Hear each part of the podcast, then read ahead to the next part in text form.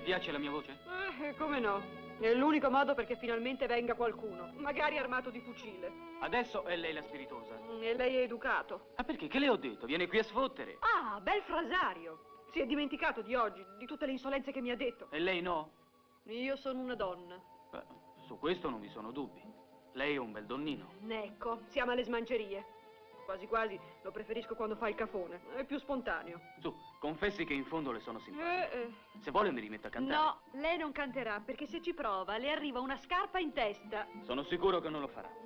Potrebbe farmi male. E poi le spiacerebbe. Ma su, ragazzi, non ricominciate a litigare. E speriamo che quei due sconsigliati dei vostri padri si facciano vivi. Anche lei va a dormire? Le dirò, a sentirla cantare mi è venuto Mm, sonno. Simpatica creatura. Insomma, Carlo, fai il bravo. Siamo stanche morte. E per questo vi ho portati il tranquillante. Tenete, Giovanò, una a voi. Ne avete bisogno. Grazie. Te a mamma, pigliati il tranquillante. Figlia, andiamo, su. Signora, Ah. Eh? con questo non la sveglieranno nemmeno le cannonate. Grazie. Adesso noi tre donne andremo a dormire nella tenda grande e voi in quella piccola. E i vostri padri, quando arriveranno, si aggiusteranno con questa. Buonanotte. Buonanotte, caro.